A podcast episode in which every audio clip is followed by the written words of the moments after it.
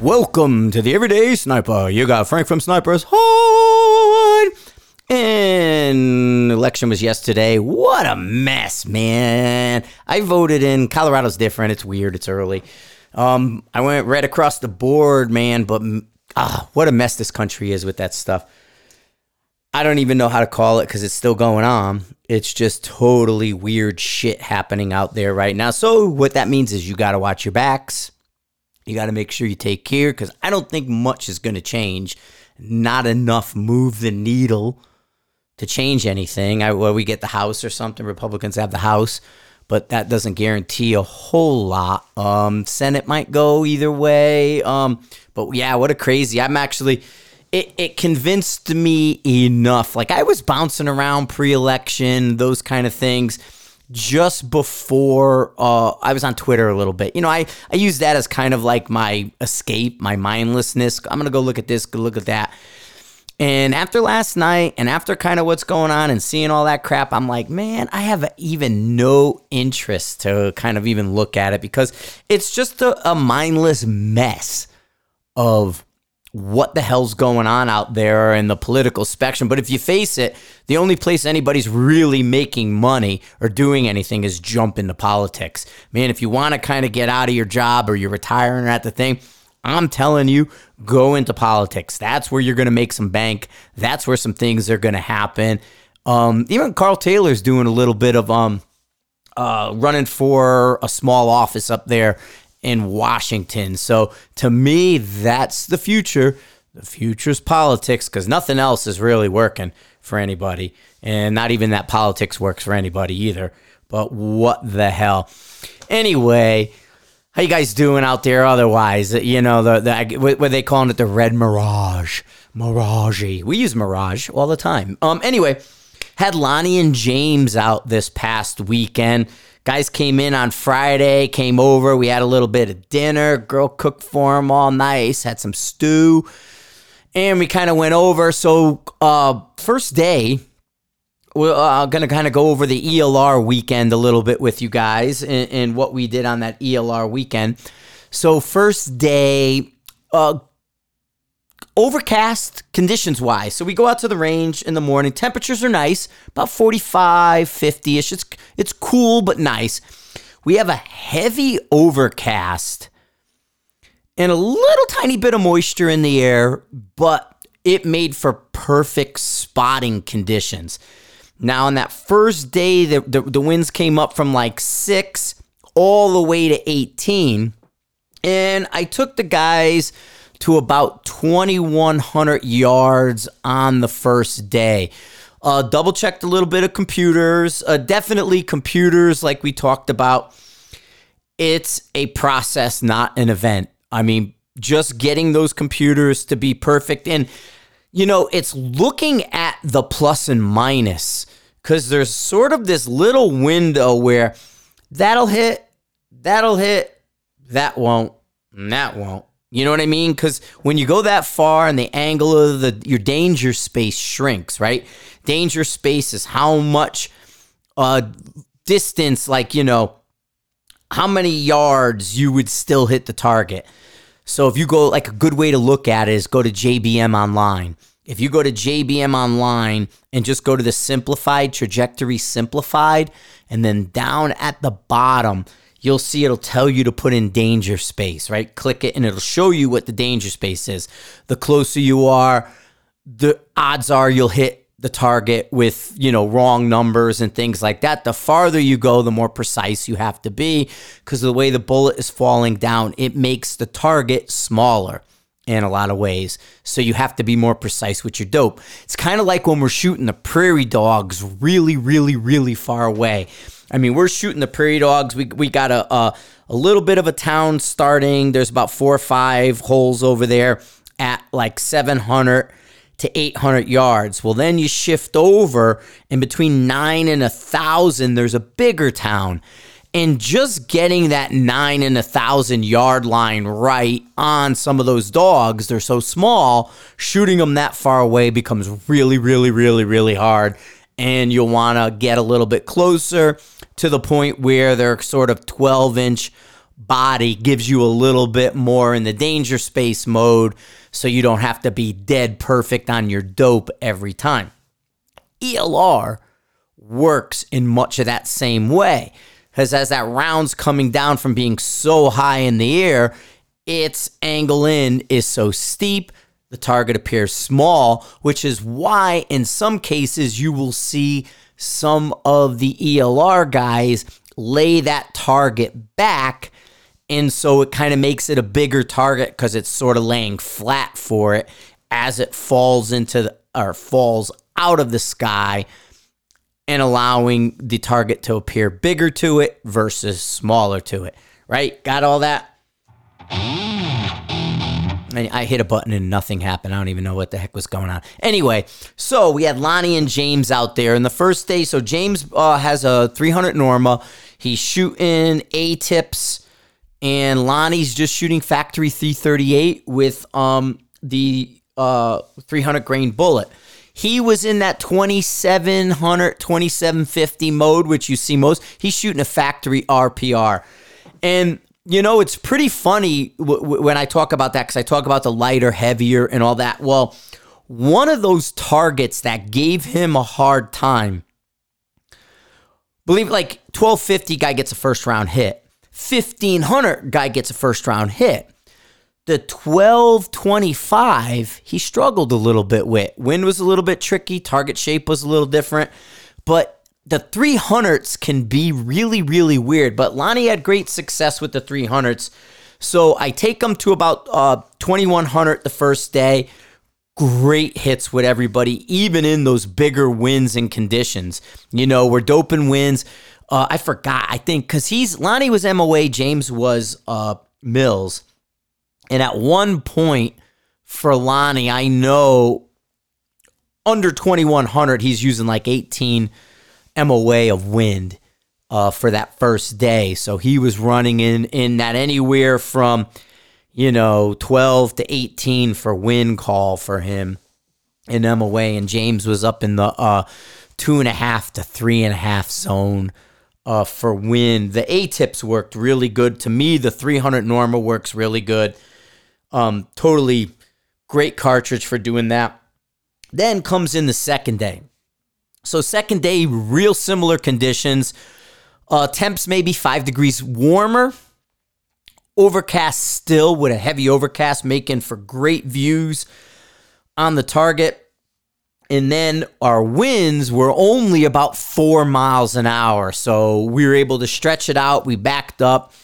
On the second day, James switched his rifle to a 33 XC he was using some of the cutting edge bullets, but not the lasers. Now, he had been out with this setup before using um, cutting edge laser bullets, the lasers, did really well. I don't know the exact model bullet he had, but it was a lesser line. And to me, it didn't quite perform as well. He still had a single digit SD everything was good, but downrange, I was seeing a little bit of funky vertical spread with them. Um, and and win wise, they just weren't work. It was it was really weird with them. To me, everything we were seeing and doing was overdoing it with those bullets. And in some cases, like windage, it overdid it, and then in elevation, it underdid it. So it was like, okay, at the 1825 target, which we back up, my farthest target, I have a really, really, it's on the horizon.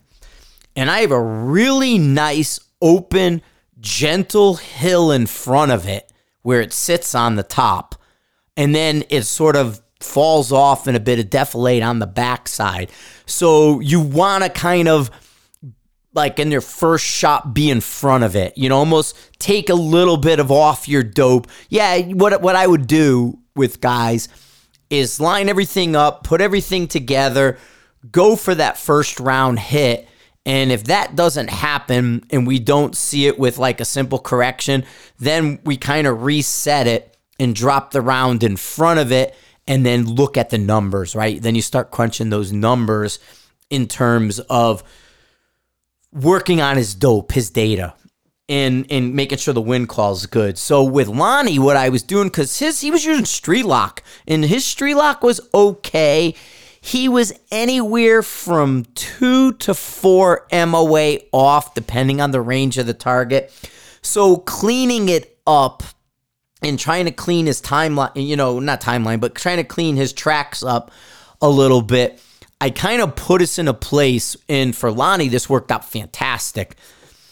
I was able to put Lonnie in front of the plate almost within an MOA really quick, really easy. His data was off just enough, almost like a minute when I got it trued. But if I brought him down two minutes consistently, it like put us right where we wanted it. And so that worked out really well. The same thing wasn't working for James because the cutting edges were just acting a little weird for me. Um, I mean, don't get me wrong, they're still great. I think you want to get the more expensive ones, the lasers, because last time we were out here with the lasers, they were phenomenal. And I honestly know these were a lower cost, lesser, whatever they had available, but something just seemed uh, a little weird. Like, I dropped that round in front and I got it. I'm like, okay, James, got you right there where you're in front. Give me a 0.4 up and you're in it. You're in the center of the plate. Boom, 0.4, center of the plate. And what happens is it drops a minute down. It's like it goes two tenths down and not, uh, you know, and not four tenths up. And it was really, it did that a couple times. And then at the same time, we would do the same thing with windage. All right, give me give me, you know, four tenths left win. And it would go twice as far. And it was like, okay, you need four tenths, put two tenths on. And then that would get us the hits. But it was weird that the first day with his loads and with the Norma and the A tips, we I mean it was it was what you see, what you get, go for it, hit. And then with those second day with the 33XC, it was like overdoing it. But Lonnie's stuff was great. I got Lonnie out to 2450 with a Ruger RPR with factory 300 grain ammo. He got four or five hits at that distance and and it, and it was he was able to get some really good hits. Like I said, we had great great conditions. And um, once we got him on, it took him on my range 2450 was 123 MOA for him. Um, that was a good centered up hits, and he used about four minutes of wind uh, at that particular moment that on that day that we had those guys out there. So um, yeah, I mean the ELR side of things was just it worked out really really well. Managed to give him a, his bucket list. You know that's what he was looking for. It's funny he, he because he was like, oh, I want to shoot a mile. I want to shoot a mile. He shows up the first day. He's like, you know, Lonnie calls me, hey, buddy. Hey, buddy. Hey, buddy. And it's like, yeah, yeah, Lonnie, what's up? How you doing? What's going on? What are you looking for? And I guess him talking to James, he was like, I just want to shoot the mile. I want to shoot the mile. And James is like, hey, you probably even be able to shoot 2,000. And he's like, you know, hey, do you think you I can shoot 2,000? I'm like, dude, I think I'm going to have you shooting farther you know so we were able to bring them back so like even like the 2000 i did 2050 you know and and then um the 24 i did 2450 and that kind of stuff so I, and like my my mile is 1780 and not 1760 you know so it it works out really well um to give somebody just that little extra over and the nice thing is, is kind of, I mean, the way I'm, I've been talking about this with the Chris stuff. So at 1500 yards, there's a nice area of the range, the way the sort of the terrain is. So I'm going to build a lab at 1500, right? That's a good key. Well, 1600, when we were looking at this moving and, and alternating our position to go back farther, uh, from the firing line, you can hit everything to 1825, but then at that point, you have to back up. And when you back up, there's two areas you could back up. There's sort of one to the left and one to the right. And if you come to the right, you can see most of the targets. The, the mile tends to get hidden behind a, a, a hill that's there. And so what I'm going to end up doing is the the 1825 is perfect. It's like centered up right there like I was saying that hill's in front. If I take the big plate at the mile, I have to move that to the right side of the two trail that brings us up there, and I'll be able to see it. At the same time, if I bring the 1600 to the right side, because the 1600, the small plate's visible, the big plate's cut off about an eighth of it and one quarter. If I bring it to the other side, I got full view. If I bring the mile to the other side, I get full view, and then the 1500. So that means every yard line we move back to, right? You have the 15, 16, 1780, and 1825 that then get extended to where you back up. So that gives you that ability to shoot those targets from one location without having to move. You know, so it works out really, really well. And the areas, what we ended up doing, because Lonnie's 83 years old, and a while ago when Mike was out there working the range and, and when Mike was doing things, we built sort of the jungle gyms out of wood, and then the wind came and destroyed all of them, and they were dead. Well, those jungle gyms had a flat platform and then had an angled roof simulator platform next to each other. And those were, you know, those don't break. Like the supports break, but when the wind and everything destroyed all that, the platforms didn't break. So they were kind of lying there. So what we did is we brought one of the platforms over. I put it right and it fit almost dead perfect. I mean, it was like it was almost made for it. It fit right in the bed of the side by side, and we were able to use this eight foot uh, platform. That's it's eight foot long and it's three feet wide. You know, the bed length or whatever that bed size is, almost three feet there, and create a shooting bench out of it because Lonnie can't go prone. And we created a shooting bench. So all Lonnie's ELR shots we're either taking off the steel benches on the firing line, using the technique that Mark and I have done, because Lonnie comes out of Alaska. Lonnie's done that technique a whole bunch of times.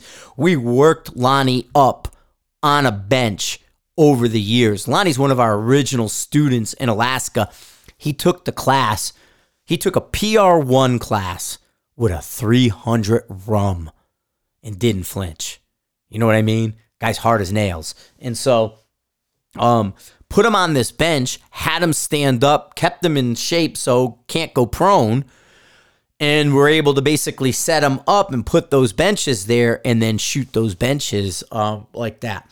So it, it worked out perfect. Now James can go prone, and James is able to go prone where we were, but it worked out perfect for Lonnie to to shoot him standing and he got fantastic hits at distance. You know what I'm saying? So it, it, it, was it was just a great great weekend. We got a lot of good work done. We got a lot of good data created, and like I said, I I'm a big fan of centering up those hits and then looking at my plus and minuses. You know what I mean? I want that hit centered up I mean, we're doping the rifles really, and then the guys are getting hits. It's not like they're showing up, everything's preset, they're ready to go, and we're going to do it like a competition.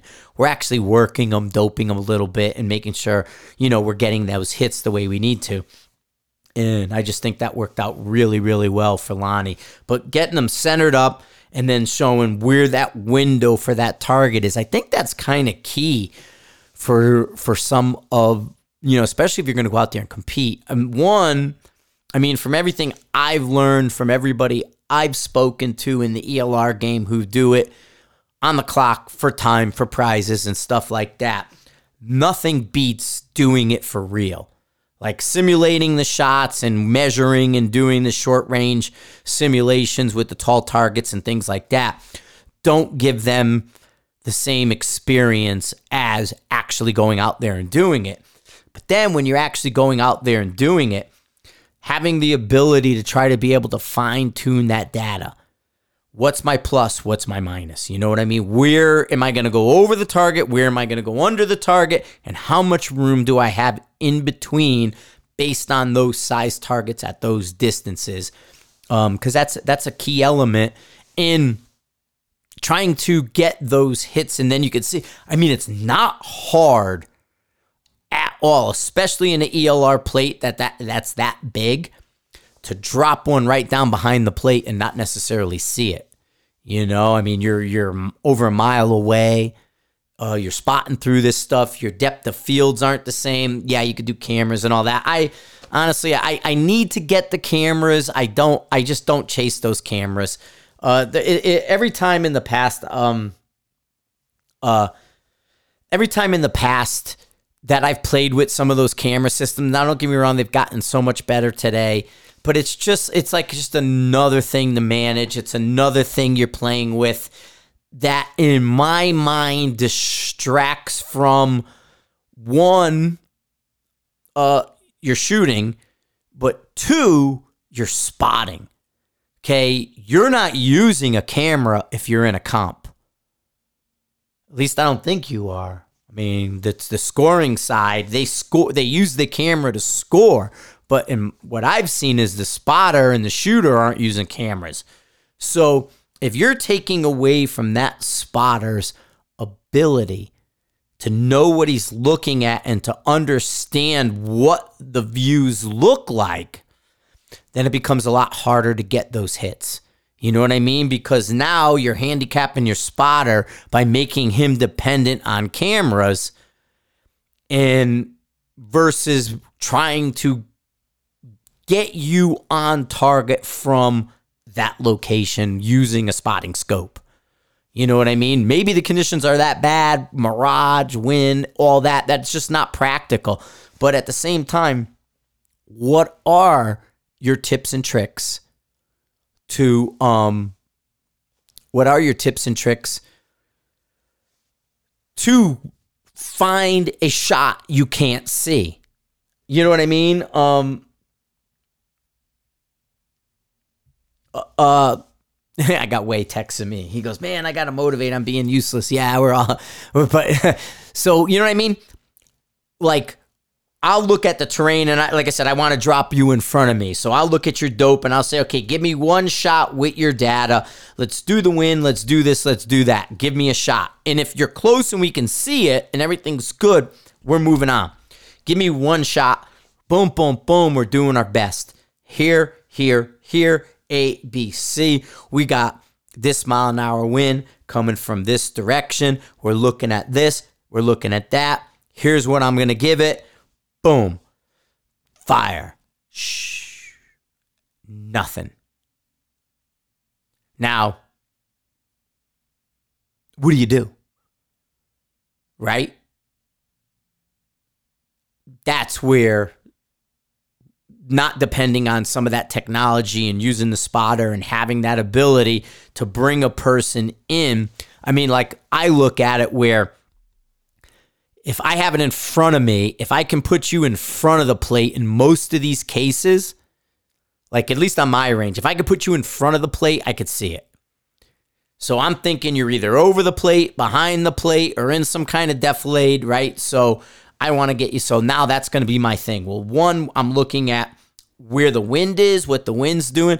I know the wind's going to blow you this far, at least. So, where can I bring that into an area that I could see better? On top of where can my elevation that I could see better? And then I can make a correction off of that. So, that's kind of that mindset and that mentality. I mean, I've seen, I, I used to go, I went to the first early King of Two Mile quite a bit. Um, and I filmed them and I took photographs. I have probably five, 600 pictures of just the King of Two Miles that I've taken over the years. And from there, I watch what these guys do. And I've seen people not see an impact and do the same thing and create a really great group on the frame of a target or be just off in a crevice where it's not splashing as well, but on the camera they can see it. And the thing is is what is your reset? What is your kind of like bring me back to something that's not necessarily that but I could see. You know, and and that's something that I tend to work on. I tend to talk about, well, let's look at the terrain and where we are and where our window is to engage that target. And then from that window, where the potential for that round to go where we won't see it. So, how do I move it from that area to an area I can see it? Because once I see it, I got it. I just got to see it. And from there, I can measure and do all that. And if things are responding, I read 0.5, it goes 0.5.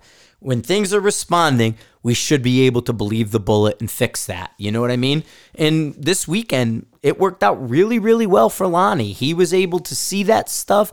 Uh, or not see it, but he was able to get on target, and I was able to see his splashes no problem, and I was able to get him on. Uh, his 2450 got him on in five rounds. You know what I mean? So I think that was pretty darn good. Now we had the wind map that four miles an hour, the winds were easy. And like I said, I had a model. And with that, I just sort of didn't want to because that so far away, that 1825, if you're if you're two clicks past the plate, you won't see it. If you're one click past the plate, you'll catch it on the horizon, which speaking of, there was a really cool shot he made. So I think we were like 2155 or something like that. It was like it was almost 2200 and Lonnie took his first shot. He uh, at, at that 21:55, he got like three for three. He got a first round hit, second and, and third. He did really well. And the first one just clipped within the top inch of the of the steel. And so we were a little high on that first one. And when he shot, he just caught the top of the steel. Now we're you know almost 2,200 yards away, and when the bullet came, because it was on the horizon and the way it was, you saw the splash on it because it was so close to the top and it curled. We had such great conditions, the Mirage didn't cover it, there was none. And we saw the hit curl in the dust, you know, and it was really, really cool. But on those horizons, you can catch some of that dust curl. But if you were just one click past that, you saw nothing. So that's why you want it to be in front of that plate as much as possible and not be over it. But you know, you're managing vertical spread, you're managing that wind, and then you're looking at what you can see in, in your depths of field and the best way to see that. And, and it turned out it worked out real well. Learned a lot, was able to get a lot done, and um, you, you know, it just it, it was it was a great time had by all. Really good shooting, but it the nice thing for me, it allows me to look at the range and say, okay, when we want to do this with other people, we want to do this more and have it where it's like go, go, go without, oh, we'll go here, we'll go here, we'll go, you know, it's set up. And so now I know I have to adjust two plates, gonna make a lab at 1500, and man, it's just a golden area to play around with ELR. And, and, I would always, just for you guys listening out there, going, "Oh, let me rub," you know, I would always keep smaller classes, or it would have to be a case of paired classes where everybody's like-minded. You can't have somebody who's on even the slightest of a different agenda wanting a farther target or wanting something else. They everybody's got to be identical. And I mean, because we've had people come down before and then somebody come with them and, and be slightly off and it just doesn't work the same. But as long as everybody's on the same page, oh, it's it, it works out really well. Um, mutually supporting each other, spotting and working together, and then looking at these conditions, mapping those conditions. What's my what's my win? What's my angle? And what's going on? So yeah, it just works out good. So, alrighty. Uh, Precision Rifle Expo next week. We will be down there on the weekend. Uh, I have the two cl- sets of classes. I don't know how, where, what, or whatever those classes work. Um, I just come down and they tell me I do one at 10, I do one at 2, and I do one at 9, and I do one at 3. I mean, I don't know. Um, I know they're usually cheap and you sign up, but I don't know the timings and the and that kind of stuff. I mean, because really, like when I go there, I just have to do the two classes a day and that's it. But it doesn't say what time my particular class is held. They sort of coordinate all of us. So mine doesn't step on his and this and, and yet you can get to all of them without missing one, you know. So I don't know the timings. Uh, anyway, so the expo, a lot of new people are signing up. It looks like I see a lot of cards going out on Facebook. So if you want to get in, you want to get on with something, or come down, meet me, see me, do whatever, talk about things.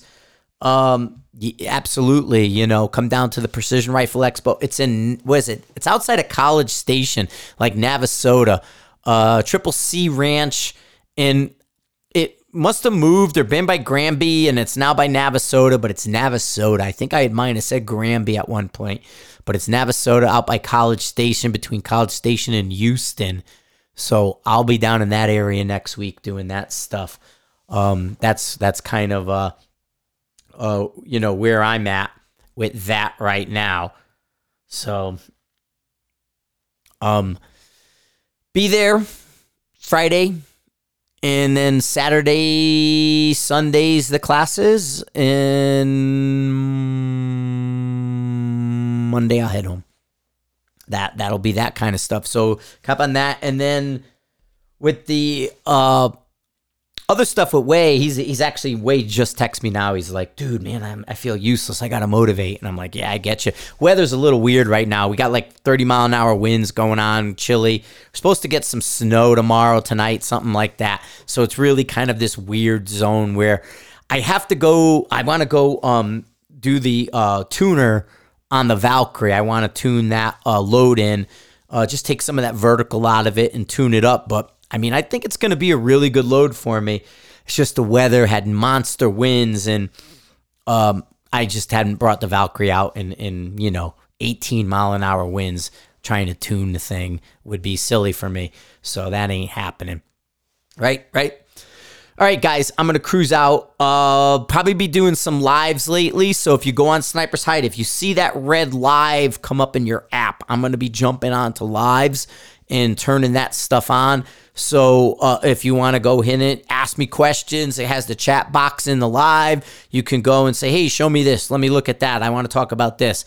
Any of those things when you bounce in. So if you're running the Sniper's Hide app if you see me in like five, six o'clock in, the evenings there and a little red live button comes up, that means we're live in the app on the Hide TV and you'll be able to kind of listen, interact. As well, they are saved and you can go in and watch them later. So if you miss one and you want to go back, go into Hide TV and you can watch those older older episodes and people ask a lot of questions and answer different things and they'll hey what do you think of this? What's your opinion of that? What about here? What about this? Hey what about that guy? Oh he's an idiot you know that kind of shit. So um that's what's going on. Alrighty give you a quick little one and get that knocked out. Uh, like i said just a weird little kind of space. I'm, I'm not other than those guys i took monday tuesday off. I didn't do a lot. Um chilled out because i work saturday and sunday all day and, you know, the, the first day, Saturday, in the little crispy cold, that little bit of wind and weather, that takes a little bit out of you when you're out there for, you know, eight, ten hours on the line. We're out there almost about eight hours, I guess. We were out uh, doing our little ELR and having some fun. Cool, guys. Thanks for listening. Thanks for sharing. Thanks for being part of the Everyday Sniper. Head on over to Sniper's Hide, hop in the forum. Huge discussions going on in the forums all kinds of things happening. I got Chris blowing me up, a prepare for new content. I think that'll be good, and we'll be able to go and take care of it next. All right, guys, cheers.